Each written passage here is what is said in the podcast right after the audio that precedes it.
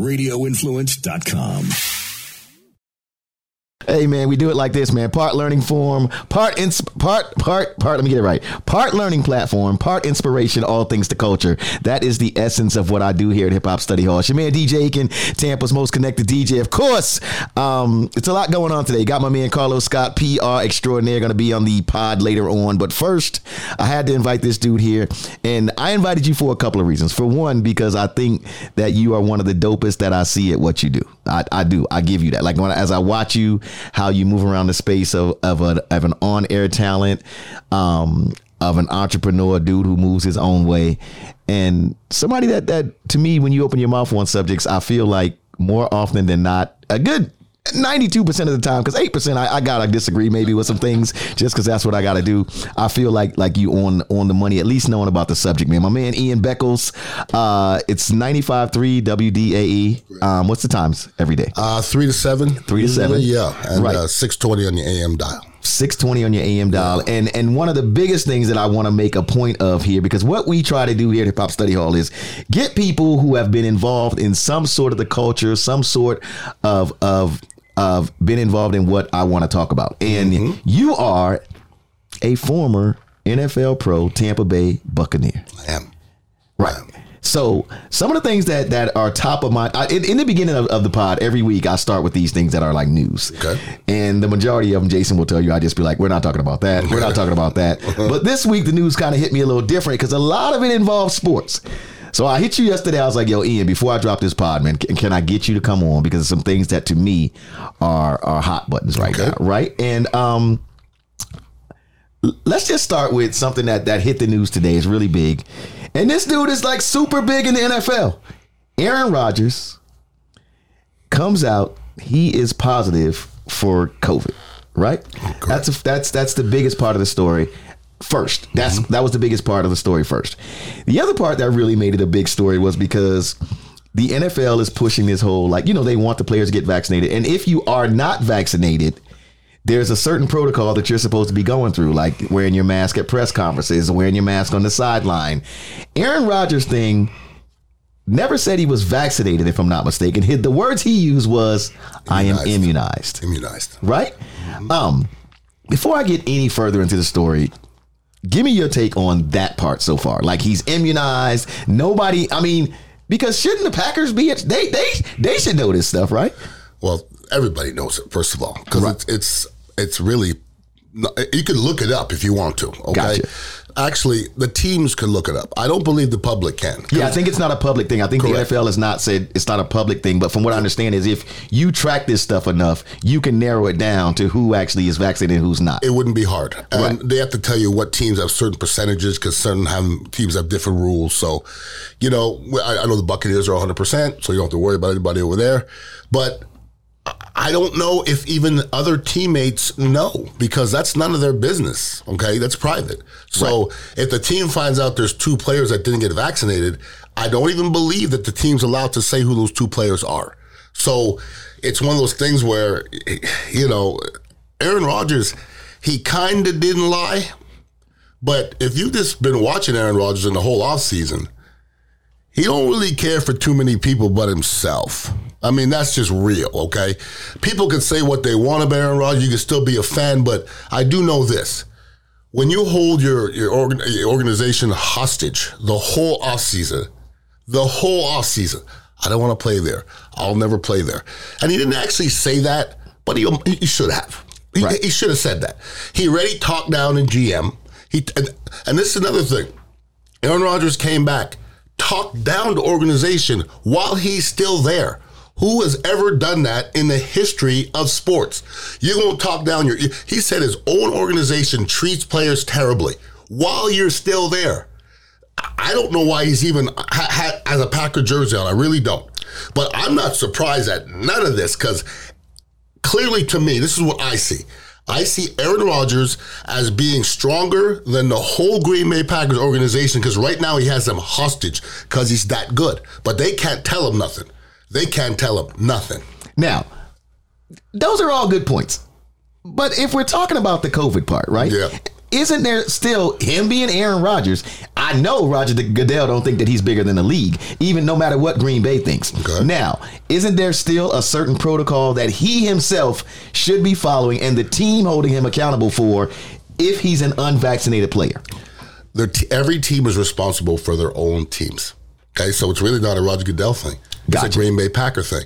Gotcha. So the Green Bay Packers knew he was not vaccinated. That's on them to make sure he has a mask on the meetings, which he was supposed to do. Right. On the sideline, when he goes out on on on uh, away trips, he can't leave the hotel. You think he left the hotel? You, what do you think? I think he did whatever he wanted to do. Thank you, that one. Okay, so nobody's telling Aaron Rodgers nothing. He is stronger than the organization right now.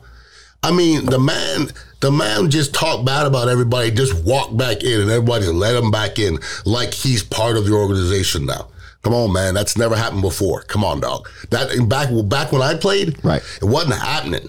It's either you in, or you out. You can't be out the whole off season, talk bad about folks, and just step back in the huddle and you you with us. It don't work like that, man. It don't work. It don't work like that anywhere, especially on an NFL football field. So, being a former player, Yeah, why haven't any of them said anything? You think because of how good he is, and they don't have anybody that can, like, if they had a, if they had a, if they had a good set if they had like a competing situation, right? Like, say they had a, a situation that was really close, like a, mm-hmm. another quarterback, but maybe they just drafted a guy who they believed in in the first round. Maybe it was even late in the first round. Mm-hmm. You think that he'd be able to get away with this kind of stuff that he's doing? First of all, you know, I played nine years, went to 11 training camps, was in a lot of locker rooms. You mind your business. Ah, okay. First and foremost, mind your business. Okay. So what's happening in Aaron's locker, I can't really deal with that. Because Gotcha. Ian's locker got a lot of stuff going on. You know, this week I'm blocking Reggie White or whatever. I can't really worry about Aaron what he got on. You know, that's Aaron's thing. Once again, just think about how strong Aaron Rodgers is, how powerful he is. If you question him, who are you? Who are you? What's your name? Ah. how many how many people on that team are good enough to question Aaron Rodgers and stay? What, can I give you a bad idea? Question the quarterback. Go ahead on. You're better off questioning the coach. If you question the quarterback, one of you got to go. Right. And how good is Aaron? Especially if you're on offense too. If you happen to be one of the Anywhere, anywhere. But what if you? It's the quarterback. Don't do it. Don't question the quarterback. Don't do it. No way. Well, let me come at you another way. Please. Because I've been watching, I've been watching all the sports shows all day, Okay. and I'm sure you prop maybe you got this across your monitor, maybe you even touched on it. Okay. Did Kyrie handle his situation better than Aaron is handling this, in your opinion? Boy, did Kyrie handle it better? I mean, let's put it, let's let's say this. This is one thing that I have heard said over and over about Kyrie. Okay. Today. Not saying that. I- I- let's start with Stephen A. Stephen A. still believes that Kyrie would have found some kind of a way to be a distraction. He, that's what Stephen A. says. He says if it, like he, Stephen A. kept using the example today. He said Kyrie wasn't at the the, the the the riots that happened on Capitol Hill. Okay. They happened. All of a sudden, Kyrie had a reason to take two weeks off. He said, and, and and this is I'm watching. him. I saw him a couple different times talk about this. He was like, you know, saying that Kyrie would have found a way to find a distraction to take because that's that's it. That's his problem with You think he's lying? Now, now, Do you think he's lying? well, it, I mean, he, he wasn't stating something that we don't know. These are facts. These are things that, that that's what I'm Kyrie has done. So, but I'm, but I'm talking like, but I wanted to go back to the vaccine part. Now, when Okay. Kyrie says that he was honest about not wanting to take the vaccine, I'm gonna, I'll, I'm okay with y'all telling me I can't come here, as opposed to how Aaron has handled it. And Aaron, to me, has put others in jeopardy. Yes. you understand what I'm saying mm-hmm. by his actions. Mm-hmm. So I guess I'm trying to, I'm asking to compare it that way. Okay. Do you think that Kyrie handled it better? Okay. Uh, that's being like the, the skinniest person at fat camp. You know what I'm saying? Neither one of them handled it well at all. Okay. I'm going to say this. I'm way more on Kyrie's side. And this is why. Kyrie is not lying to nobody. Aaron mm. Rodgers is lying to people, man. And you're putting people's lives in jeopardy. We're seeing what's happening, man. I mean, people can say what they want and be political or whatever, vaccine, whatever, but I, I know you're still hearing stories about people dying because they're still dying. Right. So if you say you're vaccinated, then you better be vaccinated. Don't lie about it. And then be up in a ho- eh, if everybody catches it on the team and everybody can lose two paychecks. Aaron can survive that. You know, there's a bunch of dudes in that locker room gonna be in trouble. Right. Aaron don't give a crap. That's his problem. He don't care about nobody but himself. Aaron Rodgers doesn't get along with his family. Wow. Somebody doesn't get along with their mom. I'm leery of you. You get along with your mom? Yes. Okay. She's my world. I loved my mother to death. If you don't love your mother, yeesh, I don't get it. So what about this part when they're saying technically, technically, Aaron Rodgers didn't lie. He said he was immunized. Now, I don't think that and and and I just I'm gonna say it out loud, dude. I don't think that I don't think that Colin Kaepernick could have stood sat there and said that. You're going to compare Aaron Rodgers to Colin Kaepernick? I don't you know think- how, I don't you know think- how many people in between that? Okay, let me let me let me let me do this then. Let me do this then. Let me do this. I don't think Dak could have done that. Am I still is this comparison still off? I think Dak might have gotten away with that. You think so? I, I As long as Dallas was I- winning like they are right now? Yes, and I think, but I think, I think Dak would have got away with it, but l- uh, less people would have taken an apology. But but Aaron, Aaron has never cared about anything. Like, has you ever heard Aaron apologize for anything or see any kind of like? He's just good every time. He doesn't care. I don't get it. I don't get it. He's not my type of dude, man. I don't get it. I don't get his hair. None of it. I don't get no more. But the new hair is like Don't like it. you don't like the new hair? It's dirty. He's a, he's a different. You know it's dirty he's- looking. he's a- Stop it. hey, look, man, he's a different dude right now. Okay. he's a he's a different dude Oh, right now. I mean, dirty. Huh? he's a different dude right Yeah, now. whatever, dude. I'm just I saying. You know what I think happened? I think he found weed. But you know what they're also saying too, and I don't, they- but they're also saying that his fiance is very much into this kind of a lifestyle. Stuff. Yeah, like she makes her own Zen and toothpaste. stuff. That means yeah, he she- smokes a lot of weed. Yeah, she uh, is that what it means? Doesn't it always? Uh, Doesn't it always? Come on now. What the what planet do you live on? I don't I don't smoke weed, so I don't you know. Oh well, I do. And if anything's holistic, and they talk about from the earth, when they say from the earth, that means I smoke a lot of weed. Pretty much. Is that okay in the NFL now? Absolutely. Okay, I, I don't I don't know. Should have been okay. Should have been okay. Okay, Come on now. They should pass the joints out. Well, they pass some pills out. right. But well, the joints ain't kill nobody. Pills is crushing folks. I've seen it kill people. Never saw not a joint kill not one person. So I chill them out though. That's a that's a that's a No that's deaths. another episode too. I gotta No have. I got. we have a lot of episodes. Yeah, I, I got. I got definitely got to bring you. Go Some, ahead, steal all my episodes. Go ahead. Hey, no, I, dude. Let me tell you something. I, I literally love talking to you because, I, like I said, it's it's always the realest conversation to me. right, man. And I and I appreciate that. Yeah. Let's go on the other end of the spectrum too. Something else that hit the news, and and I really want to get your opinion because this is a young dude. Um, I want to say is this his first or second year in the league? Second year in the league. Uh, is it uh, Ruggs Yeah. the third? Yeah. Um, Los Angeles Raiders receiver. Yeah. Hundred over 150 miles per hour in a Corvette. Yeah. Three o'clock in the morning, hits a lady in the in the back of a Toyota in the back of her Toyota Rav Four. She pretty much well, she dies on the scene, Oh, yeah. like Yeah. burned up in the car. Her and the dog. Um, online it was going a lot of different ways. You, and you know because he's the name, right? The first thing was. You know, you don't feel sorry for this guy because he's got a million chances, this, that, and the other. Then you had some other people, like like his like his quarterback, came out and said, um, you know, like the guy does need, you know, he needs someone to be there for him, you know, and and I kind of do get that side because, I mean, you can't bring her back, you can't, and that's a her family's going through it too right now. But he's also going through that 22 years of age and of something that he caused. I'm not. I'm not trying to justify that either. But let me get your thoughts on on that. And you, you've been in the league, like, and and and before I go to, let me get this in. One of the things that kept being said was, um, you shouldn't feel sorry for this guy because this, that, and the other. And then and then somebody wrote the the the NFL needs to get you know like a car service for these young guys and some kind of a program. And and I don't know for sure if there's a sponsor program, but what I do know is there's a program out there called Uber and another, another program called Lyft. And if he ain't got nothing else, he probably got a little more money than I got, so he could have called an Uber, or the girlfriend could have called an Uber. Yeah. Um, your thoughts, man? You've been in the league. You you've been around guys that suddenly got a bunch of money. I mean, you were in the league, so you probably suddenly had a bunch of money that you hadn't had the week before. Yes, uh, I went from poor to rich in my standards. Not really rich though. I was making good money. I'm making ninety thousand dollars my rookie year. I could tell you, because it wasn't a lot of money. Right. It doesn't sound like a lot of money right now. That's Not show. now, but I guarantee you coming out of college and somebody say you making 90. I tell you what, I went back to college and finished after my rookie year. Right. You know what the girls were saying? You got fine. I said, I know. I know.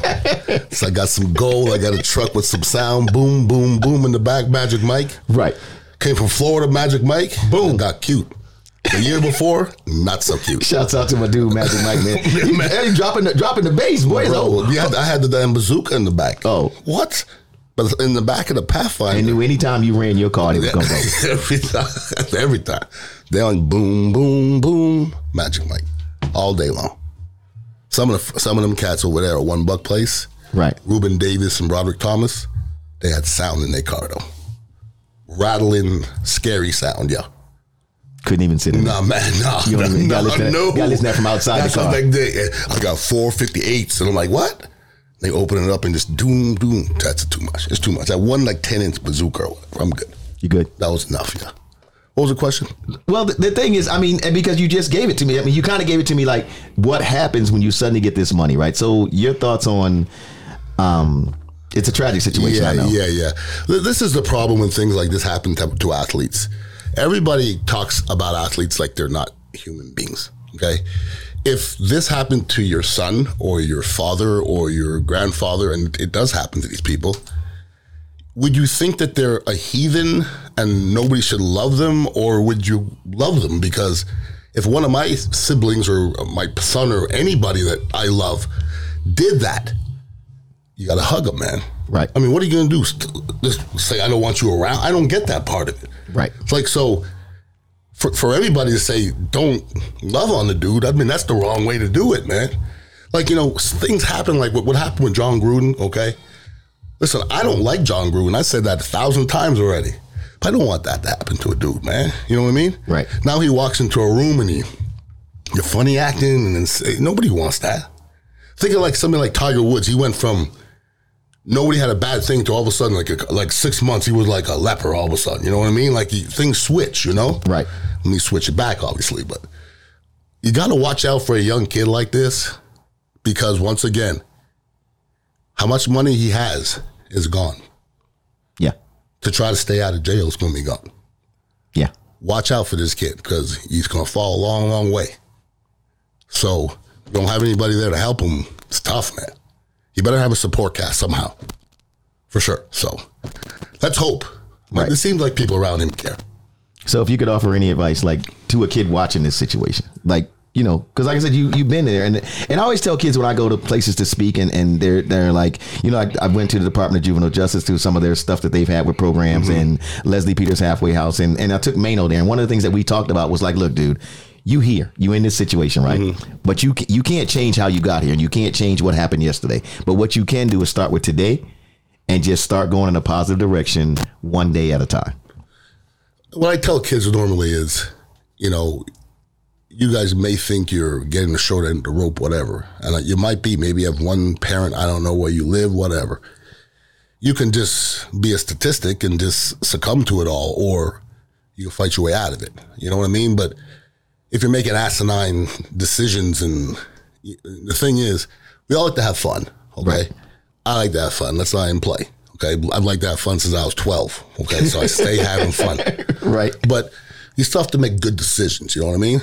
And I think people know when they're not making good decisions. And as I get older, you make less bad decisions. Right. But when I was 18, 19, 20, 22, people can say what they want, but if they say that they didn't drive drunk at 22, I don't know anybody that didn't. Right. I don't. So, you know, I know people that are in their 50s that drive every day drunk. But it doesn't say that what he did wasn't disgusting, okay? Because somebody lost their life. Right. But let's not keep on crushing lives, you know what I mean? I mean, he's going to pay the piper. He's ready to pay the piper. His life is crushed too, okay? It's not like that other families, but trust me, Henry Ruggs would probably switch uh, places with that young lady. I bet if you ask him, he would switch places.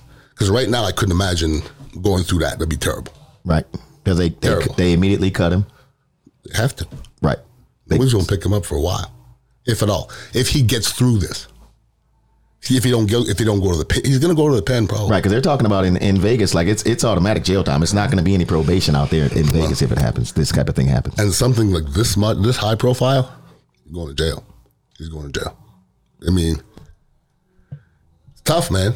I mean, he's done. He's done for a bit because, like I say, yeah, that's falling a long ass way, man. Right. This is one of those Long things too where you just you just put football to the side and start getting the life part Football. right. You just put the life you get the life part right. You start working on He the life. said football.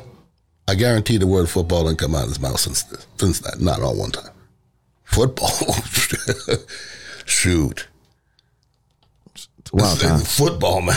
They just once you say jail, you stop saying football. Jail Wow. is that's a bad word there, man. I'm not trying to go to jail though. Right. For, nothing. Nothing. A good that's a good thing to go try to go through life not going to jail. Right. It's good that way. There's a lot going on, man. man. I, I, do- I do, I do, and I'm like you said, man. And I know we talk about these things. Um, I do. Her family and you know everybody involved in this because, like you said, it, it's so many people that are affected by something like this. Sure, you know, absolutely. everything from the girlfriend that was in the car, to people that were out there. Like, there's a guy who he said he got on the scene and he tried to pull uh, the young lady out of the car, and he had her. He was trying to pull her, but she was trapped in. Whether it was Oh, her really? seatbelt or whether it was the door locked, he couldn't get her out. jeez. but then the the flames started to engulf. Like it got Oh, too hot for him to even be there. You know, so he had to back up. Oh, yeah. So she didn't even. You know, it's like somebody else said to me. They was like, "Man, I hope that her and the dog maybe have died instantly. That way they didn't suffer." And people are saying when they got on the scene, you could hear her screaming. You could hear, you know, the screams, and that makes it, you know, that much more of a, of a tragedy, man. So I I do, like you said, prayers go out to to both sides because it is a tragedy. Um, one more thing I wanted to get get from you while I got you here as a guest, and I mean, I watched it, man, and I need I don't know if you saw it yet, but Colin Kaepernick is not going nowhere, bro. He's not going nowhere. Colin in black and white hit Netflix. Six episodes, I ain't gonna lie. Binge watched them all in one night. I ain't even go to bed. I was up till like 3:30, quarter to four, watching Colin's show. And and and have you seen it yet? I have not. Okay, now let me let me give you this. Jason, have you seen it? Give me a head nod. Jason hasn't seen it. Yet. Okay, now when I first heard about Colin in black and white, I thought it would be a documentary on like Colin Kaepernick Sure. and everything he's been through, whatever. It's not that. It's actually a TV show with a kid playing Colin, narrated by Colin Wolf, kind of like the. uh with it not being totally a comedy, but remember how Chris Rock narrated his show? Sure. Uh, Everybody hates Chris. It's kind of like that narration. Colin comes in from here and there in scenes. He'll walk in a scene and give you some narration. Um, and I ain't gonna lie to you, man. I, I thought it was good. I thought, and I things I didn't know about Colin Kaepernick. I didn't know that Colin Kaepernick. I knew that Colin Kaepernick had. Uh, he was he was biracial, but I didn't know that Colin Kaepernick was actually adopted by white parents. I didn't I didn't know that at all. Maybe I just haven't done enough research. I didn't know that I'm not sure I knew that either. in the in the in the in the uh, series Yeah, I didn't know that. his because that's what I first said at first. I was his his dad's whiteness, so where's the black? And then I was like, and then they, they, Yeah. they but they made it clear. Colin said it a few times in this thing. I'm adopted, and one of the things that Colin that they kept pushing this narrative throughout the thing is Colin has never been anybody's first choice. Even starting with his own mother and with his parents, Yeah. by him being adopted. You haven't seen it, so I, I can't haven't. ask you what you thought of it. But I'm sure you knew it was coming out. What did you think when you what What do you think about where Colin is right now? Let's go there. Okay, this is if if I wish I could literally go back to what I said.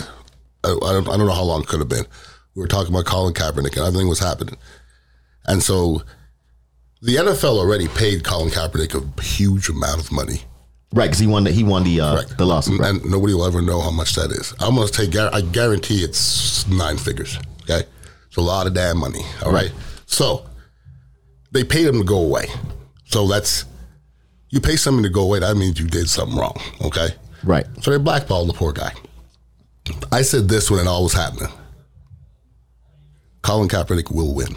And somebody goes, "What are you talking about?" I go, "Watch, watch. If you're if you're somebody that stands up for something like that, Right. you always win. And I go, watch. I always gonna be on every magazine. He's gonna be man of the year. I said all of that, blah blah blah blah. I go, watch, and it's all over. What's happening? And he's not. He's not. He's just starting. You know what's really He crazy too? You know what's really crazy too about the Colin thing? Colin doesn't even say much though. Like whoever whoever took over the team of of how we're gonna move Colin from here on Mm-hmm. out, like from how he Colin like in this whole thing, the narration of it, right? Mm-hmm. Colin comes out, black suit, black overcoat. You know what I'm saying? The afro is always you- pristine. Are you shocked? No, but seriously, this is first of all, it's Colin Kaepernick, right? So, who's involved with it? Hollywood, Nike. Like, do they have good people working for them? I mean, really. So, so Very much so. so. okay, that's who had their hands on it, though. So, Right. I, if I was you, I wouldn't be shocked that it's sexy.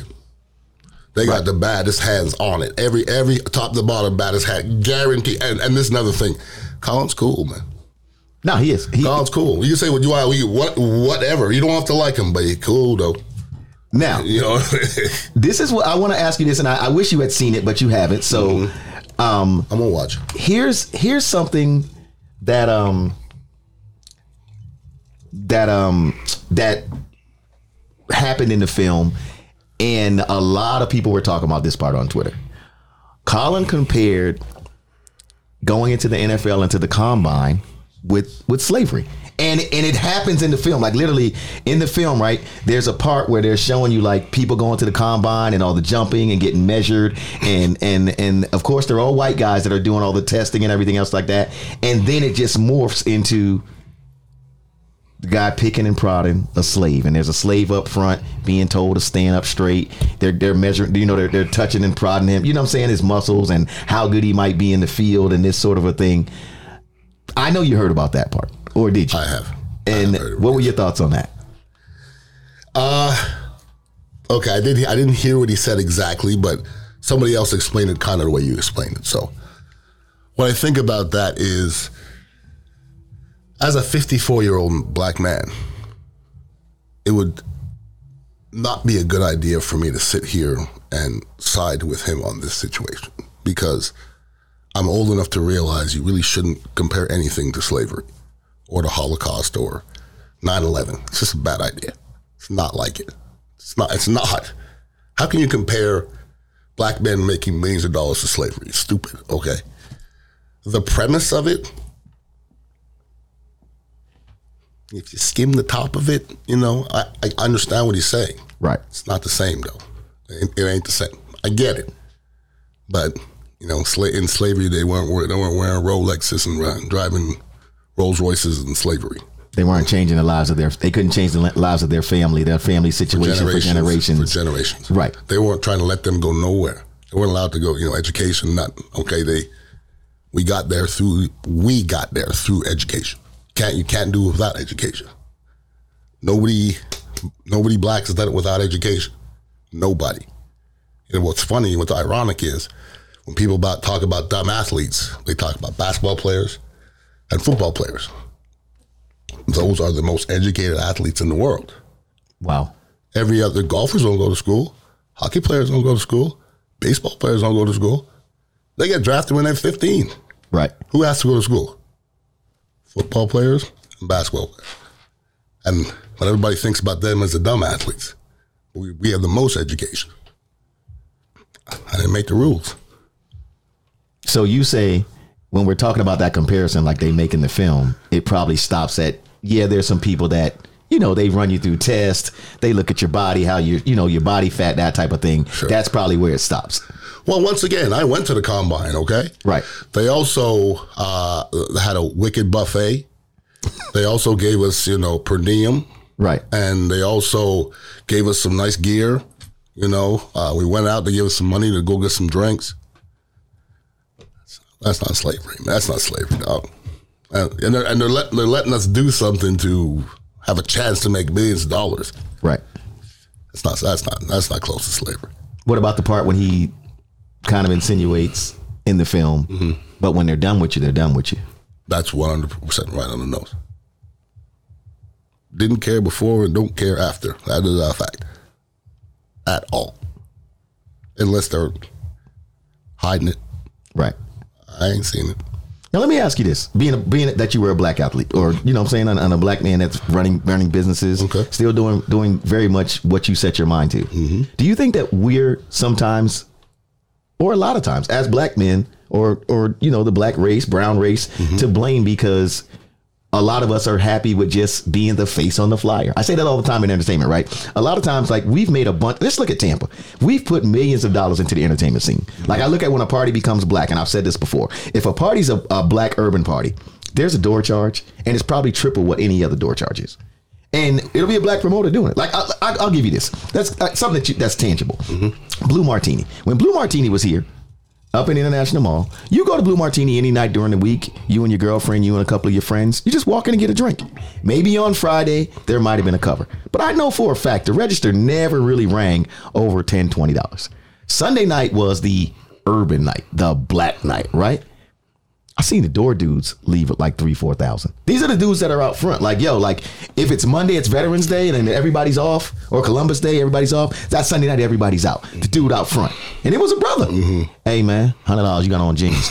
bro, I've been here like four nights this week with jeans on. Well, tonight it don't count, bro. Hundred dollars. You want to skip the line, man? Just get out my line, bro. It don't matter. Won't even look you in the eye. And and we but we're paying it. Like we're paying it. Like and and paying for things places that don't want us, right? Mm-hmm. So I guess I go back to my question is do you think that we're partly to blame because we don't look at these situations and go, you know what? I could do this business. But like you said, it takes some education, it takes some other work. You just can't say I own the building. Maybe you and your friends got to get together and actually buy the building, mm-hmm. get building up to code, get the insurance, do all the things that don't cut corners and make it a legitimate business.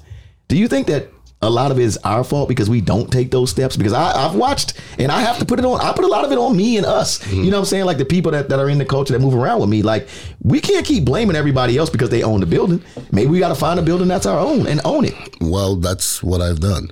So, uh, for everybody else out there, you know, everybody keeps on talking about being held down. Stop doing that now. I mean, there's nobody's holding anybody down anymore.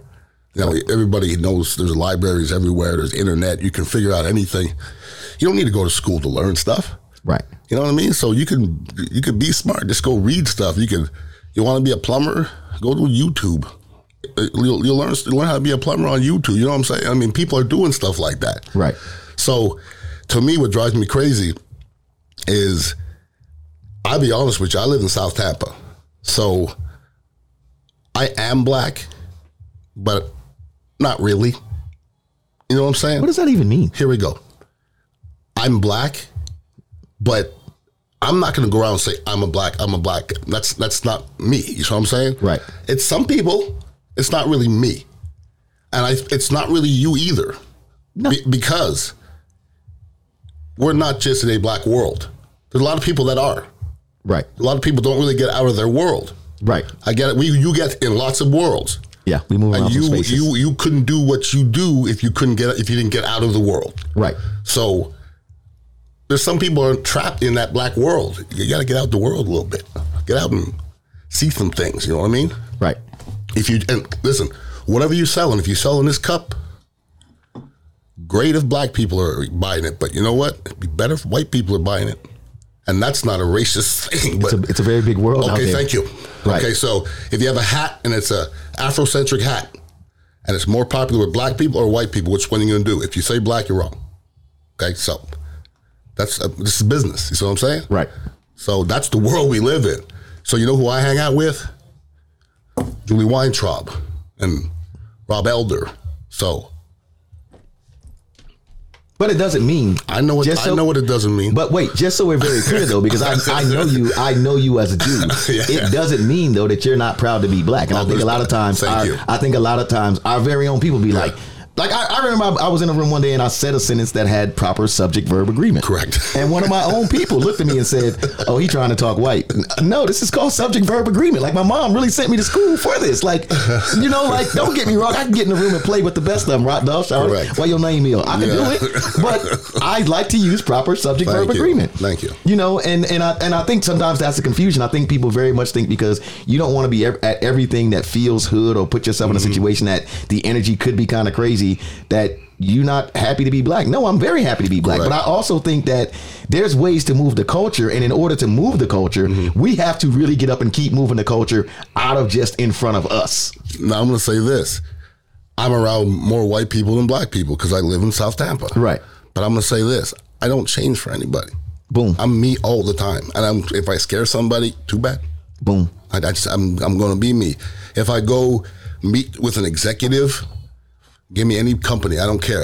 I, I, went, I went to uh, sit down with all the CEOs of the Seminole Hard Rock, John Fontana and them cats, Asian cats and dudes looking at me, this big old dudes. So I came in just like this, hat to the side. I said, "What's up, fellas? I just got out of radio. I'm a free agent. I want to represent your product. Boom, boom. I'm gonna charge you this much. Is what I'm gonna do. Bam, bam, boom, boom, boom, boom. Sold. Boom. Done. Sold. Came in just like this. Right. If I came in with my suit, I'm just I'm lying. You know what I'm saying? I'm like, I don't want to wear a suit. I don't want to wear a suit. Right. Don't invite me to a party with a suit. I ain't going no more. Done. But you but you also do the business you say you're gonna do though. Your word means something. Correct. If I say I'm gonna be there, I'm gonna be there early. Right. I'm gonna put it all in. I'm gonna promote it. I'm not gonna half-ass it because I don't do that. My name is on it. It's very important that I put it in a little bit. I'm gonna be prepared. Right. It's what I do. And listen, there's a lot of things you can fake. You know, you can't fake football. You can't fake that. Not for a long time. Actually, not at all. Not at that level. Can't fake it. You can't do it. And the preparation part, you can't you can't fake it. So all the rest of the stuff, I'll figure I'll figure it out. I'll figure it out. Well, can I take you back a second? Do you think, on another note, do you think that Colin could still play? Do you think there are 28 quarterbacks really better than Colin Kaepernick right No. now? But I, I, I wouldn't bet money that he would last. Right. I wouldn't bet money that he would come off the couch for that long and go out there because nobody's nobody's lasting, man. Who's who's healthy? Everybody's hurt. Right. There's not a running back in the NFL don't get hurt all the time. The one guy doesn't get hurt, maybe done a, a foot injury. That big monster, you think that's not going to be an issue? I had a foot injury. I still hurts. No, he won't. He won't be the same. No way. And everybody else gets hurt all the time. And and and your other point of that, he won the lawsuit, right? They paid him pretty much to go A away. A lot of money. So, do you think that when he when he does things They like don't want him back. when he but when he does things that's when he says things like, well, when he puts up the videos and goes, "I'm ready," all they got to do is call me. I'm getting up every day at four o'clock to still work out. I'm ready. Is that just more for show to keep the other stuff going? Yes. Because he knows they're not going to call him. Nope, he knows that. The second he took that check, he knew he was never going to play in the NFL again. They, they, you're, they are not going to pay the money and then let you back in. No way. With that afro, no way. Were you shocked that? Were you shocked that Nike stood with him? No, absolutely not. Nike's Nike. Nike sees stuff before everybody sees stuff. Nike saw it before me.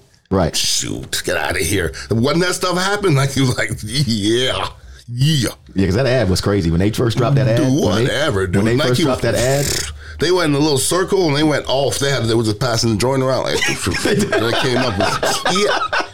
I guarantee, I guarantee it. Guarantee it. man, look, all I'm saying is just leave, leave the door open, man. Leave, leave your phone. Don't change your number on me, bro. Because these My things come up. I need I need you in here for these conversations. Like when when I have to talk these sports and these things like this, I need you here, man. You, it's a perspective that I need to bounce off You, of. you act like I'm far from here a lot. You know, it's exactly what I'm saying. I have to just make it. I, look, man, I'm not too proud to say these things. Like, I appreciate you taking the time, man. I appreciate you. I'm good, man. Getting I'm off, good. getting off of one show and coming Yeah. here and sitting with me. I am tired though. I ain't You know, gonna lie to you. that's I'm what I'm saying. And putting up with me like Jason does all kinds of, hey, I want to record this time. Hey, we're going to get this call from Cali. This is going to happen. Well, you're difficult. I'm easy. yeah, yeah. You know, It's hip hop. You're like a wide receiver. Oh, is that I'm a lineman. Yeah, you're definitely a wide receiver. Yeah, yeah. Prima donna, all that shit. You know that. prima No, donna? come on, Bro, I'm on come time. on now. Get out of here. Shoes got to be. You know, can't have no scuff on the shoes. Yeah, every game. I'm, I, every every game. When I, yo, when I played baseball, every game it was like I, it was like I had new shoes even though I didn't. I cleaned them before every game. You act like I don't know what you did. Like I know you. I'm looking at you. I know you. Yeah, yeah, yeah, yeah. Come on. I'm the dude that got to get a haircut before every game. Before every game. Yo, yo, yo, you cut my hair tomorrow, bro. We play on Sunday, bro. You, what time you coming through? Because I got, I'm gonna have to take my helmet off, bro. You're like, you know how this goes. I'm gonna take my helmet off because I gotta, you know, Now, don't get it twisted. Now, my stuff had to lay right. right. My stuff had to lay right, or I can't play. My stuff has to be right. Has to fit right. Pants right. Socks perfect. Put the shoes on a certain way. The whole nine yards. Don't put nothing on the arms. Tape up the hands a certain way. How many plays though before your uniform was actually dirty? Two, three, five. Depends on where we were playing. Playing indoors, never. Don't get dirty indoors. Oh, okay. Outdoors, if they, like at Raymond James, I didn't play at Raymond James, but at the Buc Stadium, we had good grass, so it didn't get just get some stains, and that's about it. But go to Buffalo. Well, that was uh, turf for Buffalo. Oh, so it wasn't too bad And up cold, and cold. No, that's terrible. Cold. Yes, but I'm saying like the field though. Terrible. Terrible. Nah, man. You don't want to play on turf in the cold. They don't go. They don't go well together. Wow. They don't go well together at all. My man Ian Beckles, man. Hey, look, man, I, I appreciate you, bro. Like I said, and I, I hope folks enjoyed this conversation. I, and so I know too. it was some ups and down points of, you know, just things that are going on in the world, but I think that they need to be discussed in in a different, you know, I, I, part of the thing that's happening with hip hop, you could just tell me this if you what you see, because you know I know you watch, you know, different things that go on in the culture. Mm-hmm. Does it feel to you like the people that are taking over the media in hip hop, it's just always some chaos and some drama? It's a reality star. This this person fought this person. This person got killed. We arguing about this. It just seems like the culture is just not. We're just not like there's so many dope things going on in the culture that I just feel like we just gotta like show more of that. Like I think this next generation of creatives need to see that. I think because everybody's turned into hip hop artists, but there's no rappers anymore. Nobody really raps anymore. Who who raps really? You know what I mean? Like who says that's what I do?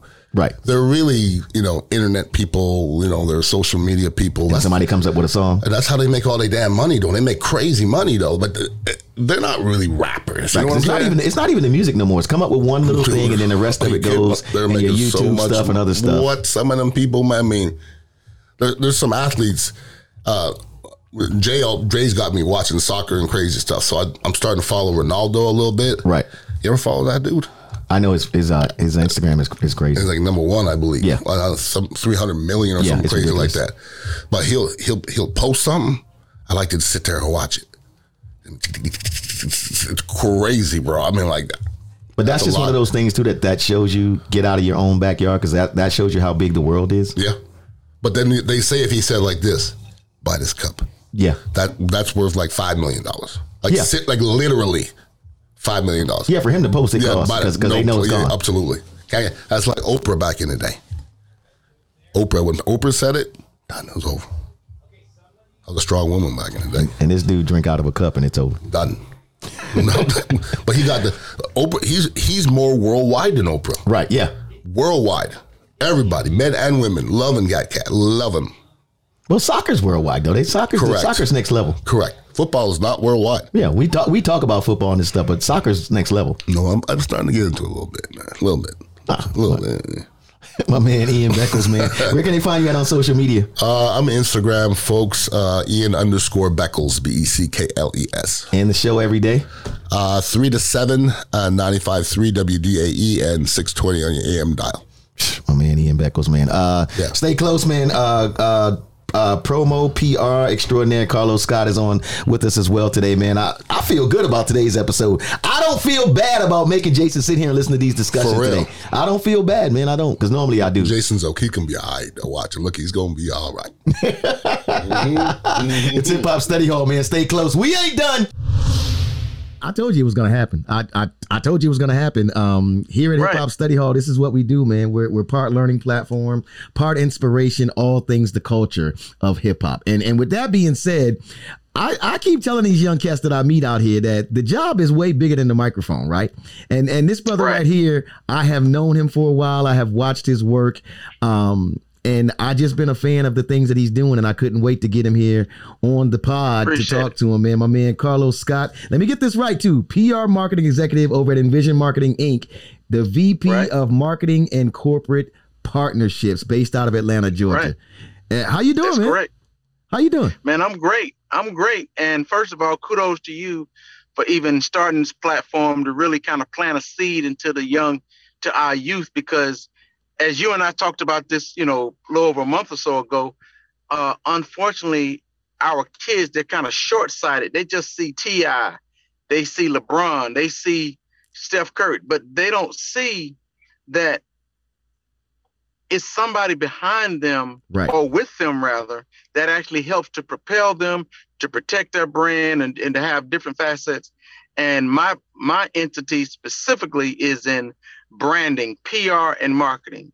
Make a long story short pr is about awareness. So when you see somebody on jimmy fallon or today show or jimmy kimmel or whatever that's pr but on the marketing side when you see somebody with a gatorade deal or bmw or whatever that's the marketing side. And so we do that as well. And so um you know, it's it's been a fun ride the last two decades. Been blessed to represent um, eight Olympic gold medalists, boom, uh, five Super Bowl champions, boom. Uh, you know, Hollywood actors, Grammy Award winning artists, multi platinum artists, uh, even a four star general wow. um, that we represent. And so, and, and then we also work with, ironically, we actually work with some of those same brands.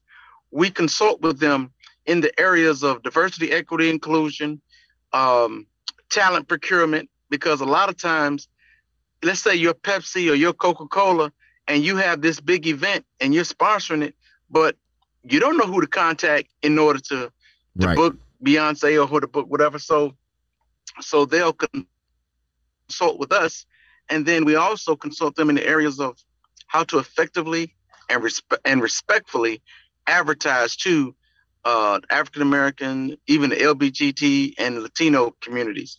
And so, um, you know, because otherwise you hear about these incidents like what happened with Gucci, right. with the girl with the black face, or with the what happened with H and M with the young kid that had the the monkeys the monkey, playing. Right. I mean, these are situations that happen because there's nobody that looks like you and I, right, at the decision making level in these rooms, and because I guarantee you if somebody like yourself or, or, or me w- was in that room when they presented that, we'd have the cachet to say, "Hey, I understand where you're trying to go, but that's not going to be well received. That's not the way Let's get back it. to the drawing board." Right. So, but anyway, um, but yeah, that's that's what we do, and and it's it's a fun ride. Uh, it's it can be stressful because on the on the flip side of what we do, um, I'm also a media crisis specialist. Yeah, I want to get. Into, I don't want so to get into that, that too means, fast because I I, I, I want to get there. I want to get there. I, okay. I got I got to stop you for a second because because you gave us a lot right, right there. And with this with this next right. generation that, that that I want to see this and hear about you. I, I, let me let me start with your story a little bit before I get to how much that you really have going on. Let me let me right. let me let me start with what maybe made you say how did you decide that the PR space was where you wanted to go? Was it like a, you know, because because I was a communications major at school, right? And you know, you go into communications. Communications, if you don't mm-hmm. watch it, it's pretty much a catch-all. It's almost like going to the business college, right? It's a catch-all. Um, right. How did you decide, or how did you even get into the PR marketing space? not to not to be sound cliche-ish, but God orders your steps. If someone would have told me two decades ago that I'd be doing PR or even marketing, I'd be like, whatever. Um, but I will say this: I was I was the talent before I started representing the talent. Okay. I was a star athlete in high school, football, basketball, ran track, baseball, cross country, and all that, and had aspirations of uh, you know, of going to the next level. Um, I was in a car accident, almost lost my life, and that changed the trajectory of my life, but um, but in a good way.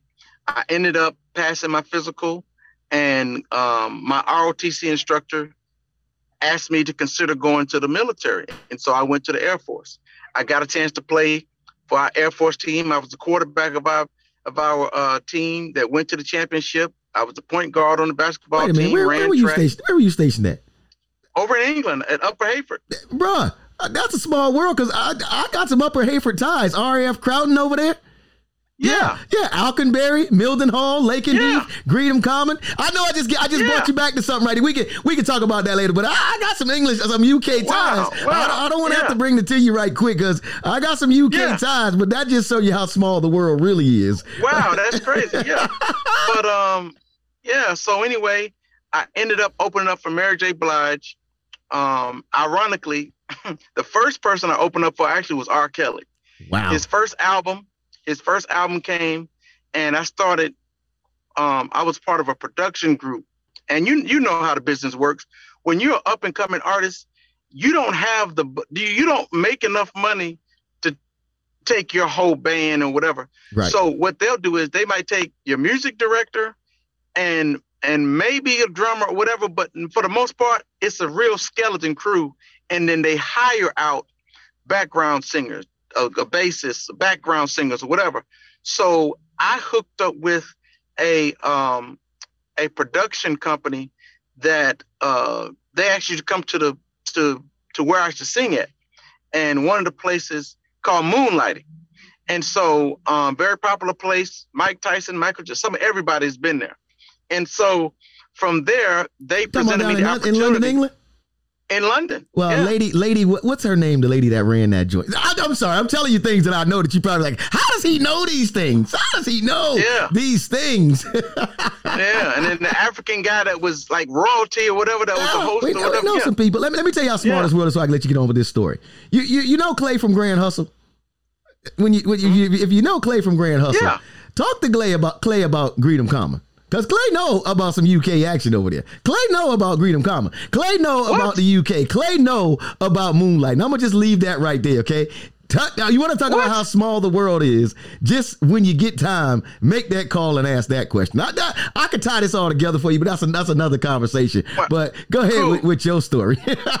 so I opened up for um for Mary J. Blige, okay. and um and and here's here's talking about the, the world coming full circle. Um, H Town was also on the ticket, and at the time, my sister, my oldest sister, was the head of PR for Luke Records. Wow. So they had a group called H Town. I remember them. Body H-Town rocking, knocking you know, the first- boots. Yeah. So anyway, I I, I meet the um uh, Mary J. Blige's tour manager from Uptown MCA, and he told me, he said, "Hey, look, man, you got some chops on, you got talent. If you ever come back to the world, you know they used to call the United States the world. Come back to the world, uh, reach out to me, and whatever I, if I could do for you, I'll do." I meet Gerald Levert at at moonlighting one night. Yeah, Eng- England was was kind of one of my England was kind of. England was kind of that deal. You could run into a lot of people that be happy to run into some brothers from the states. Yeah, I- I- Right. I- yeah.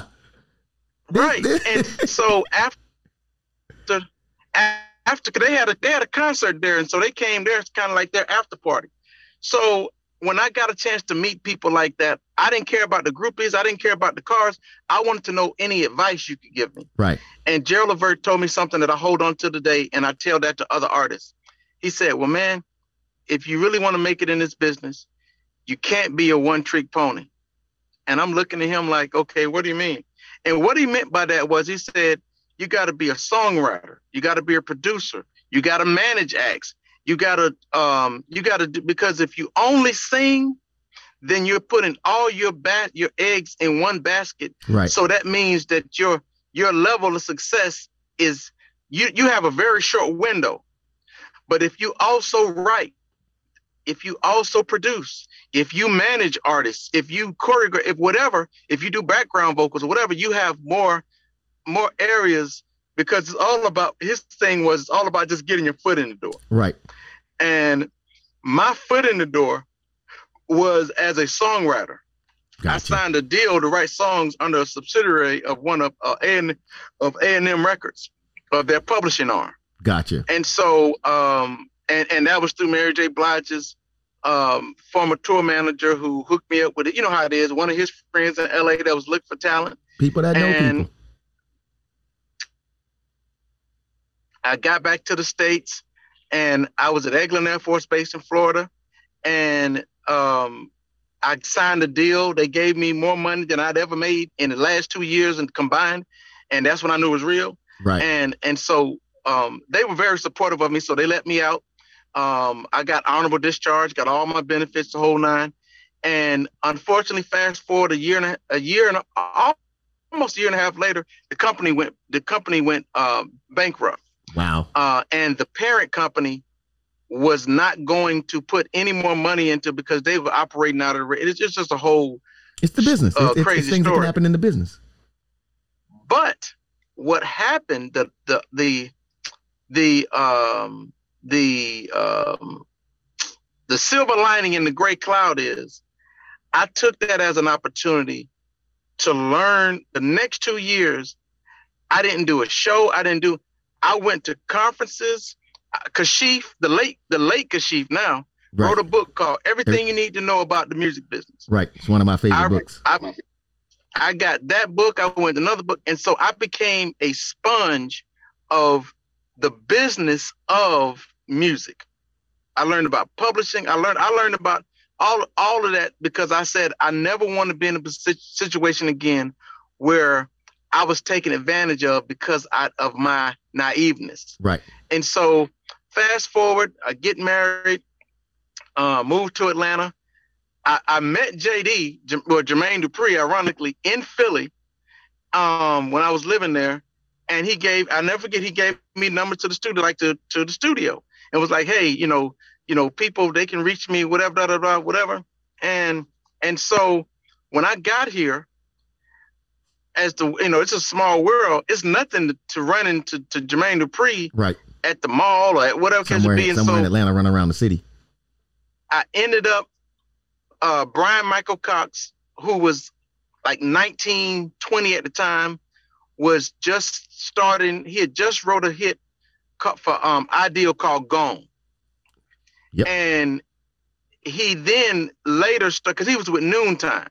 Gotcha. He then later kind of segued in to working with Jermaine, and then the rest is history, or whatever. Is, the, yeah, the rest is and, history. Uh, fast forward,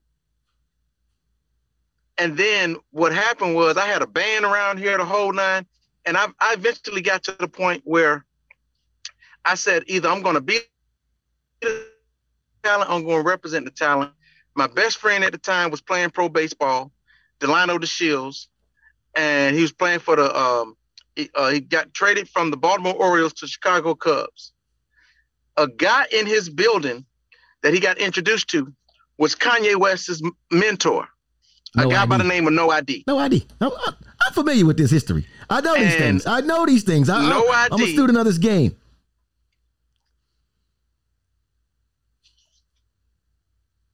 No ID lived with us. When I say us, he had a stu- he had a house that was built just for the studio. Right. The deal was he could stay there rent as long as he, you know, threw some beats every now and then, whatever. And so, um, at the time, our label was starting to pick up, and I said, I don't want to be just an artist. I, I don't want to be just a producer. I said, we need what we need is someone who knows about artist development, somebody who knows how to how to position an artist, somebody who knows about image consulting. And I said, and at that point, that's when I retired my talent hat and said, I'm going to work on developing other folks' brands. And then I also became that guy that was known for, like Terrell Owens is a longtime friend of mine, Charles Woodson, all these. So I, I was known as this guy that was always with these athletes. Right. Because ironically, I played against some of these guys in high school, like Garrison Hearst. Right. Or whatever can be. So so you were um, in the sport, so it's like a it's like a, a, natural marriage right there. And so fast forward. Is that is that um, I don't even mean to cut you off. Is that is that when the PR move oh, no, started right there? Is that when the PR move when you when the PR move started right there? Shortly thereafter that, because Juran Bolden, who used to play, who played Buccaneers, for the Falcons, Buccaneers, born and raised in Tampa, he's went Buccaneer. to Hillsborough High. Yeah, he's a Buccaneer. Former Buccaneer. As he went to Terrell Owens' big weekend event that we produced, me and my girl Keisha Walker, and and he was like, "Look, man, I want to do something for my birthday, you know, da da da da da." And he became my first NFL client. That's a small world because JB. He also dude. became the first. He also became the first client that I I got thrust into the world of media crisis because uh, one of one of JB's friends, um, and I say friends because friends don't do friends like this, sold him a hot SUV. Wow. wow. wow. Is that while he was playing for the Bucs? He's at Lenox Mall business. Oh, so why, why also the police running his tag? I don't know why. Right. They run his tag. Come to find out, it was the car was the, the truck was stolen. Well, JB, who at the time was still coming up. Yeah, we're talking so, about your your first incident with uh you know crisis management with JB, yeah. aka Juran Bolden, uh, and, former Buccaneer. Yeah, good guy, good brother, oh, man, big heart. Very good dude. And unfortunately, Juran's agent just took the attitude of, "Oh, just let it die down," and and at that point, I, you know, that just was that just didn't sit well with me, whatever. But nonetheless, um, from that point on, we ended up signing um, one of our first Olympic medalists, Olympic gold medalists, and and unfortunately, we ended up having to go through some situations where when you're dealing with Olympic gold medalists, you're talking about when they go through something, it's of an international affair. Right. I, I got woken up one night at three o'clock in the morning with a I believe it was a German reporter with an. Man, I, with I gotta a, slow you down because you you be wanting to go to crisis management to some of your stories. I gotta I got to get these kids to understand first how dope how how your process even got to there. So I'm gonna ask you a series of questions. then we're gonna get to your crisis. Okay, all right, I know that's part that, of the yeah. job. No, you fine, you fine because I know you got some great experiences that I want people to hear, but I just don't want to go there too fast. You No, no, no, no problem. So I got some very Cool. specific questions that I that I would like for you to answer, so that some of these, you know, some of the some of the folks that that get to peep you because they don't get to, you know, hear about a guy like you every day. Um, Right, how right. important was uh or is looking at today's PR as compared to what it was back then is is schooling with maybe becoming a PR exec?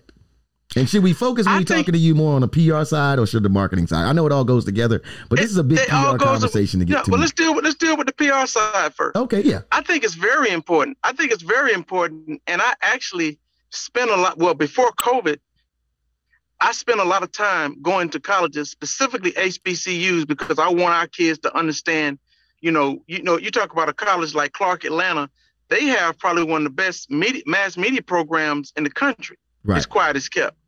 And so um, I think it's very important because you learn um, how to how to cut and paste and and actually produce. You know what I mean? And and so because now what they'll do is when you get to that first news station, they're going to give you a tripod with a camera and be like, "Hey, go out here and you got to write, you got to edit, you got to shoot, you got to do all that and transpose and and do that yourself from the field." Right. Now, without you going to a place like Clark Atlanta or, or TSU or, or or USC or whatever, you don't get a chance to learn as in depth as you would, um, let's say on your own. You're not gonna you're not gonna learn as much. But when you go to those schools that have a commitment, a lot of which are former anchors, former reporters, former you know they worked in the field, so they can tell you uh, real life experience. And so I, I'm a big proponent of that. Got you. Nowadays, the back I'm sure when you when you started this, right? Clients had to pretty much go through you to get anything, get most stuff done is when it came to became became the PR. Right? Nowadays, Right. with everybody pretty much having a computer in their back pocket or in their purse, right? And and all these social media channels, they pretty much just say what they want when they want. And some of them have wound up in some pretty hot water or in some stuff that was pretty much could have could have ended some careers. And and has that made your life harder? You know, um, you Yes. know, just just as to make a- a long story short, yes, and and I and I applaud you for bringing that up because we actually had to add social media etiquette and training to our services. Wow. Because when you're when you're an NFL player, NBA player, WNBA player, whatever, you have a platform, and even though it's your personal Twitter, you are a professional athlete that's tied to an organization. right. You got sponsors. You got your family. There's so many. So with that being said, I always ask, I always tell clients, you can say whatever you feel and be and be as long as long as you are factual, as long as you're willing to to uh, do the research, and and um and as long as you're willing to toe the line. You know, um, now if you're not willing to do that, then don't do it. But yeah, by all means, like we're talking about the whole thing with Kyrie Irving um, you know, that, you know, there's a lot to that, but at the end of the day, I feel like uh Kyrie, to be perfectly honest, is missing the boat. And I say missing the boat because Kyrie has an obligation to his team as well as his contract and as well as even to that city to do um and I want him to do what's best for Kyrie, but at the end of the day, let's just not let's not act like Kyrie hasn't been a different character to deal with for the last five or six years. Well, yeah, that that Okay. part's been that part's been made very public. That Kanye, I mean Kanye, Kyrie, Kanye is a whole another story, but Kyrie has it's always it just always seems to be something going on. Exactly. And so for him, I, I think it's a little disingenuous of him, to be perfectly honest, to, to to all of a sudden fall on the well, I'm doing this for the people. No, if that was the case, you should have said that from from the get go. Right. You know. So let me but ask- nonetheless, So let me ask you this yeah, as a PR person, as a PR person, then let me let, let let's let's use Kyrie as an example. He's he's our he's our case study, so to speak, for for the purpose of this interview, right?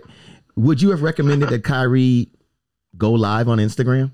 Like, because when you, once you go live, you just there. And I'm not saying that you actually even have to answer questions, but once you go live, you know every news outlet know you live. They there. They watching, they critiquing, they recording. And once it's out there, we know how social media is. It's there. Even if you say you deleted it or whatever, it's there. Somebody got it somewhere, some server, somebody got it. Right. So would you have recommended that he go live? No, only for this reason and this reason only. They will take any small smidgen of, of what you say and make it a soundbite and intentionally not provide context. Boom. So don't so why put yourself in that situation? So as, as a PR person, let me and, I, and I've heard about this before. And again, I, these are things that, that, I've heard about on the, on being in the business that I'm in. But I like for these, you know, the, the like I said, the up and coming people who are interested in PR. Is there a device that you guys use? And and Jason, my producer, and I have talked about this before. Is there really an, a device that you guys use to say like, let's just say DJ Eakin is your client? And DJ Eakin known to be at a party at three in the morning and come out of the party and get on Twitter and decide that I gotta rock out. Now, is there something that you could put on my Twitter to safeguard me from getting myself in trouble that say like I want to shoot out a tweet, but it'll go to you first maybe, and you can say I need look. I mean, you got like and you got like twelve minutes to get to it maybe before it actually goes. To make a long story, to make a long story short, that would be a great idea, and you might need to look in something. You might be the next um, uh, Mark Zuckerberg. That's a great idea, but no, there isn't. The only thing we do is Google alerts and put all our clients on notification so that I'm alerted whenever they tweet something, go on Facebook, go on Instagram, or, or whatever the case may be. But there's no device that that that filters it to me and then goes out. But that is a great idea. Damn good idea. So they just so we just so we just got dudes. We just got dudes and females who fly off the handle. Like, let me give you a small list. Uh Kanye West, Azealia Banks, Meek Mill, uh, Nicki Minaj. We just leaving them out here all willy nilly to just do what they want to with these with these devices and these social media networks. Do I mean so? Do do do you as a Basically. PR person? Do you as a PR person? Do you do you choose your clients? Like, I mean, I know, like you know, you you have the right to refuse anybody that wants oh, to be a client. Yeah. Do you do you are you more partial to saying, look, man, I don't necessarily want to work with this person because this person is a problem and they don't want to listen? Have you ever had that instance where you, you know, you've had to step back and go, you know what? I, I, I think that what you got going on as a whole is you're a great star. You could be even bigger, but you just keep doing these things like you just want to mess up and I don't want to deal with that. You don't have to tell well, me who it was unless you want to. no, no, but what we do is in a situation like that, and this happens more often than not, we just have to, you know, respectfully decline the opportunity and just say that, you know, we just think we have different visions. I just say, you know, we have different visions um, of of how we, you know, interpret them moving forward with their brand, and so we just have creative differences. And so, um, and I would just say they need to get with a, a, a PR firm or publicist whose vision for their brand is more in line with theirs because ours is a little different. Right. And you know, and yeah. Let me ask you this about if you're like a kid in college, right? I often tell kids in college, like, or kids in high school, whenever when I'm talking to them, I'm like, yo, you already kind of got your audience already. You don't even understand that because you and your friends stay on this social media platform already, if you want to start a YouTube channel or something, you kind of got a built in audience to start practicing your craft, right? You could start like doing like a little show and it don't got to be super serious in the beginning, but you, you, you, you honing your chops, right? You getting your chops right, but you, you could be talking about the same things that Stephen A is talking about on ESPN, right? Like this, it's just your version of it, right? So if a kid is thinking about PR, and say they go to high school with a with a with one of like one of their buddies is is like he's a pretty good dude on the team. Would you recommend to that kid like, look, man, help somebody with their you know if you want to like help them reach out and help them with their social media because that could start to me in my opinion getting the kid practice. They could start learning how to you know help somebody else's brand. Do you recommend things like that to the students you talk to? Yeah, we, we always because at the end of the day practice makes perfect. Right. And so that's a great way to start. And I always say, if you build it first, they'll come. So th- there's nothing to lose when you're starting out. You're a high school kid. You're in, you're in college. So you, you're just practicing. So um, yeah. So we we we actually um, there's certain kids that I mentor, and and then we have interns and things of that nature. So it's all about you know just how serious that kid is um, if we say like they're they're really serious, then you know, yeah, I'll take them under my wing. We might give them an internship or or even have off you know, um, a side mentorship personally, right, professionally, rather. Yeah. You know the question everybody want to know that's that's not in this too. They they want to know, hey man, how much does that PR does that PR executive make? Like what's what's the salary range that a PR executive can really be making out here? Because you know that at the end of the day, right, when they all start talking as well, well, how much yeah. money can I make? How much money can I make in that job? Let's put it like this: um, six figures all the way up to millions. There there are certain wow. there are there I have colleagues that are multimillionaires. Wow. Um, you know, um, because at the end of the day, everybody, I put it to you like this everybody that's somebody has somebody that does what I do in their on their team. Right. Whether that's Michael Jordan, whether that's LeBron, whether that's Coca-Cola, Delta Airlines, Nike. And so, you know, when we work with Fortune 500 companies, you know, they're not paying us $20 an hour. Right. You know what I'm saying? They're paying, you know, they're paying handsomely. And so and, and you got to think about it like this if you're Tiger Woods and you come and come into a, a, a crazy situation with your brand, what is a hundred thousand dollars retainer to sign a media crisis manager to help you maintain to keep that 200 200 million dollar empire that you got going on? Right. Nothing. So I mean, but it, it all depends. Um, obviously, when you start talking about like not for profit and non and what I call the non entertainment portions of what we do, sorry about that. Um, that's that's that's not as much glamorous. But when you start talking about Fortune 500 companies, major brands, athletes, and entertainers, um, uh, Cardi B's publicist, she ain't missing no meals. Right. You know, um, Beyonce's publicist, who's who I've known for years. You know, you know, again, you know, she she not boiling hot water to uh, to, you know, to take a bath tonight. Right. You know what I mean? She's doing. You know okay. what I'm saying? So. Right. Yeah, yeah. So it can be, but I but I always say don't let the money be the focus. Focus on the craft because if you become, it's just like in your field. When you become the best DJ in that area, you can write your own price. And guess what? They gotta pay it because, well, man, we gotta pay, we gotta pay him because he the hottest in the city. Right. And if that's your price, that's your price. And so that affords you the opportunity to turn down opportunities to work with people. Um, there, there have been plenty of people that have tried to sign with us, and then we start talking price, and it's like, you know, um, well, and, and there's nothing for me to say. I mean, if we've we've gone through what we've gone through, I mean, you can't tell me that you want to be on Good Morning America, Today Show, Jimmy Kimmel, Essence, and all that, um, I'm supposed to do all that for five hundred dollars a month? No, you know what I mean. Right. So, um, but yeah, but make a long story short, you can, we can definitely. Uh, I'm a single father raising my son, who I just had to pick up, and um, whenever he turns that light switch on, or go to that pantry, or go to the freezer, there's plenty of food in there to eat. It's got to work. He's got a PlayStation Five. Uh, he's got the, the Xbox. He's got he, he's yeah. So He's um, doing okay. we missing no meals over here. Right. Hey, let, let me let me ask you this uh, yeah. about something yeah. that, that went on here um, a while back, and, and and your feelings as far as being, you know, uh, African American PR executive, right, as opposed to what some other executives go through. Like, uh, let's talk about a while back the not LeBron incident, but the Rachel Nichols incident at ESPN when she got caught on the on the the uh you know on the camera that was still on, but she was talking to one of yeah. LeBron's like like LeBron's PR guy. And it's like in this whole She thing, was talking to LeBron's publicist. Right. Okay, there you go. I just want to get clarity. Okay, we want to get clarity, right? And this guy was clearly saying that he was tired of Black Lives. They both were like Black Lives Mattered out. They were tired. Now you PR person for the biggest star in the pretty much almost in the world. Definitely basketball. You don't get much bigger than LeBron, right? If you if you if you right. as big as him, you just right beside him because you're not bigger, right? So right. you're talking Steph Curry, maybe, maybe, right? Other than that, you right. you LeBron is still it.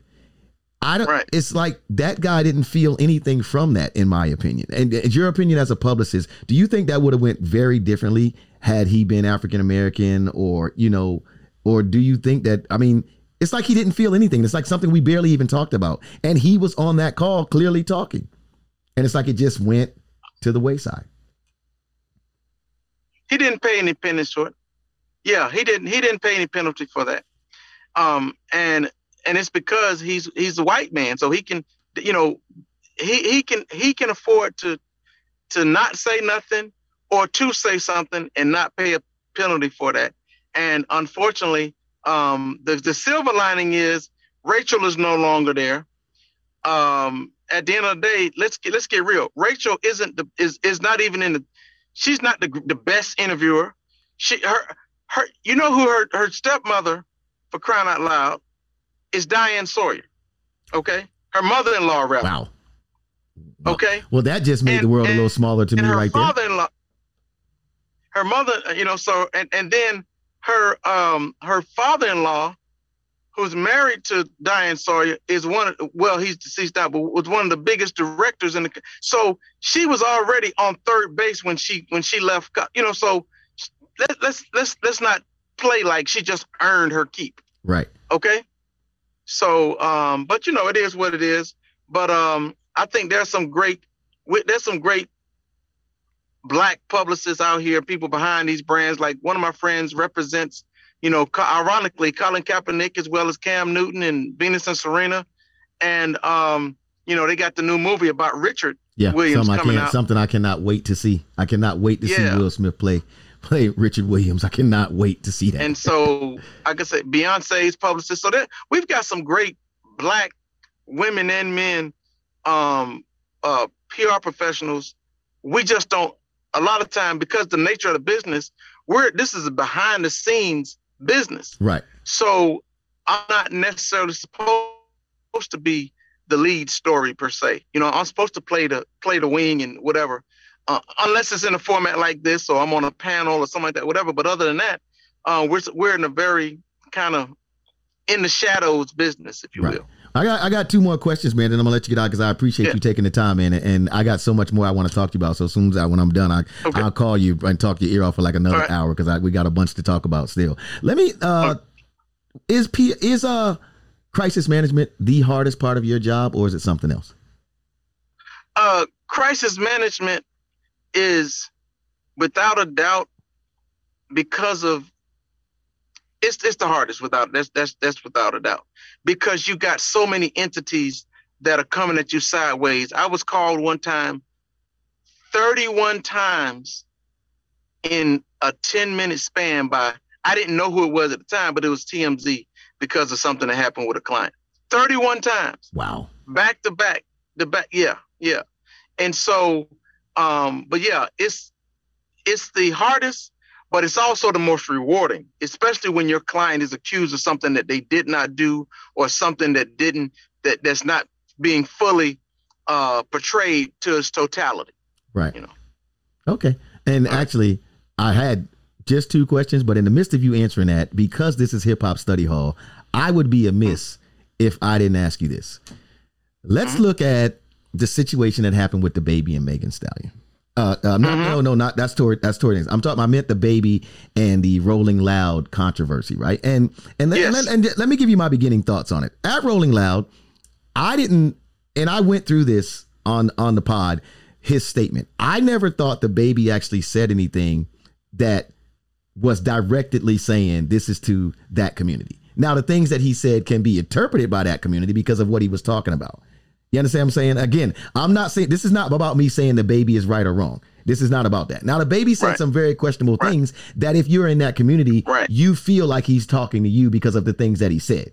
But if you go back and read the words that DaBaby said, which I did on this pod, he never said this is for you or this is for you. But again, I'm playing apples and oranges. I know how it can be. Now, um, in plenty of parties that I've been to, I've heard DJs be like, yo, if you don't got HIV, make some noise. If you don't got an STD, make some noise. Now, I say all of that to say this. The DaBaby didn't seem like to me, if he had a PR person, that he was taking their calls, that he was that he was answering their emails, text messages, or nothing. Because he just went in all these places that just seem like, bruh, you are making this absolutely the worst that it can be. Now, going back to look at that, right? Playing devil's advocate, t- playing devil's advocate. If you have a client that gets in that situation, because we know how these these and, and let's not just say that community, we'll say like any of these people that get together and make themselves a unit, right? And they decide that they want to cancel you.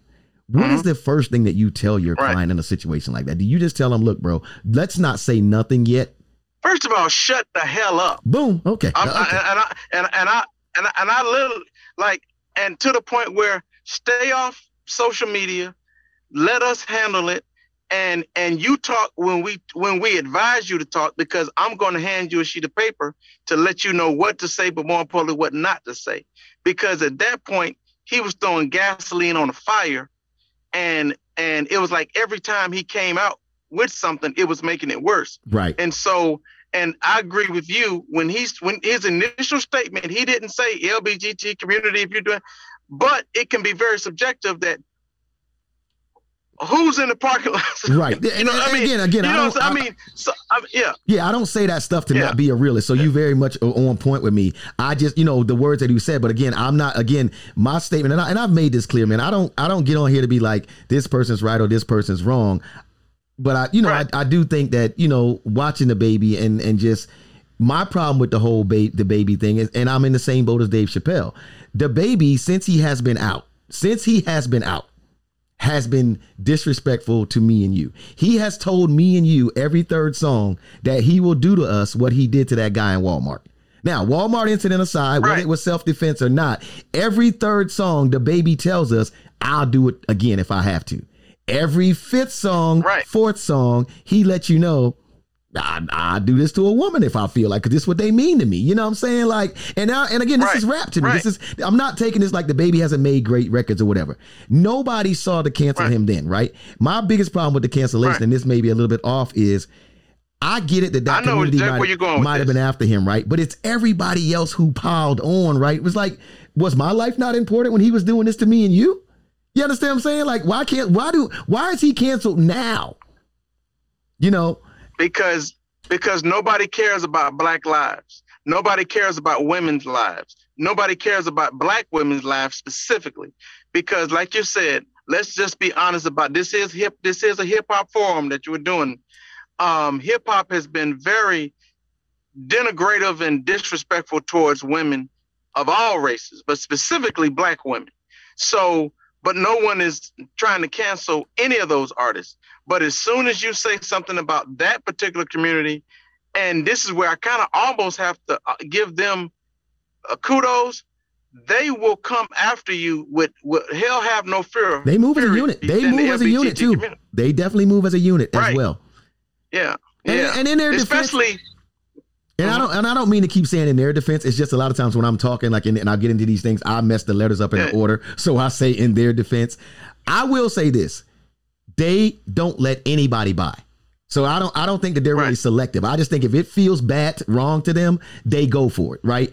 Like I said, right. my biggest issue with DaBaby was how all these other people came out of nowhere and was like, "Yeah, we should join in. Let's cancel him." I was just like, "Where where did that right. fit in?" You know, um, and and I right. guess you as a PR person, that just seems like in a job like yours, it just became a PR nightmare. It did, it did, and so and so what happens is you have to basically put him put him in I hate to say this, but like literally like a timeout and take him through some um, you know, some uh, intense uh, coaching and then uh, reach out to those organizations to try to see if we can have those um, private meetings to have a meeting of the minds, apologies and things that nature so that you can show that you're contrite. Because if you don't show that you're serious about an apology with your actions, forget what you say, it's your actions. And so those are the things that's going to really help us to to keep him um, in the limelight in a good way because he was willing to meet with these organizations. He apologized and so forth, whatever. So, but like you said, and Dave Chappelle said, when he killed that guy in Walmart, he out here ain't no ain't nobody talking about canceling. Nobody. When he, you know, when when he talked about, you know, uh, you know, uh, uh, you know, vandalizing my sister or your sister, ain't nobody talking about canceling. Yeah. So, you know, but let him say something about that could be deemed as disrespectful to a certain community, then all of a sudden, you know, they trump they trump our needs and our and our existence. Right. And that's the very point that Dave Chappelle was actually making. Boom. And and people and they're actually making it for him by by their outrage. Yeah. Do you think that Dave? Yeah. th- th- I, I think that Dave handles a lot of this stuff very well because Dave has. I think Dave reminds me a lot of how. And I know his publicist too. He has a, he has a damn good publicist, a black publicist too. that's dope. He's got he's got a He he Yeah. Dave reminds me a lot of a lot of how Jay Z and Beyonce move. Like they don't tend they just let that Mm-hmm. because if something happens, you can't seem to me address every single thing. So they seem to me Right. like Jay Z and Beyonce and Dave is like they don't really say a lot. Little things get addressed in their art. You understand what I'm saying? Like Beyonce dropped Mm-hmm. Right. Lemonade when everybody was talking about her and Jay and whatever problems they thought that they had, right? She dropped Lemonade and she addressed things that she wanted to address. Dave to me is always seems that he goes back to the stage and he addresses things through his art. And I think that as, Right. a, as an artist, I think that there's things to be taken from that, like in a good way. You know what I'm saying? Like, look, man, you can't be on, you can't, you cannot reply to everybody on Twitter. And your publicist will probably tell you that. I mean, I'm not one, I know that you one and a very well respected one, and Right. you even said it. Like, sometimes you just got to be quiet because you will never keep up with all these followers you got responding to everything that they say. Right. And speaking of which, I actually have an interview with Ebony Magazine with a client that I've got to Okay. Well, I get on appreciate you, here man. in shortly. You got one more? No, I got. You know what I do, man. We can talk again soon. Just tell them how they can find you, man, on Instagram, Twitter, wherever they can reach out to you at, man. I'm all good, man. I appreciate everything that we talked about today. No problem. Instagram is just simply my name, Carlos Scott. Um, um, on Twitter, it's N Vision Marketing. Just the letter N V I S I O N M A R K E T I N. Facebook again is Carlos Scott, but Instagram is is um is probably the best one. That's the one that I check the most. I do the most, uh, as well as LinkedIn as well. Carlos Right. Scott. And so, Man, All I, right. I appreciate you taking the time, man. The as pleasure was always, mine, man. my brother. we will talk again soon, man, because I'm gonna have plenty of questions, and I'm sure somebody else is gonna have a crisis. All right, my man Carlos Scott, man, Envision Marketing Inc., Atlanta, GA, uh, representative of the Star.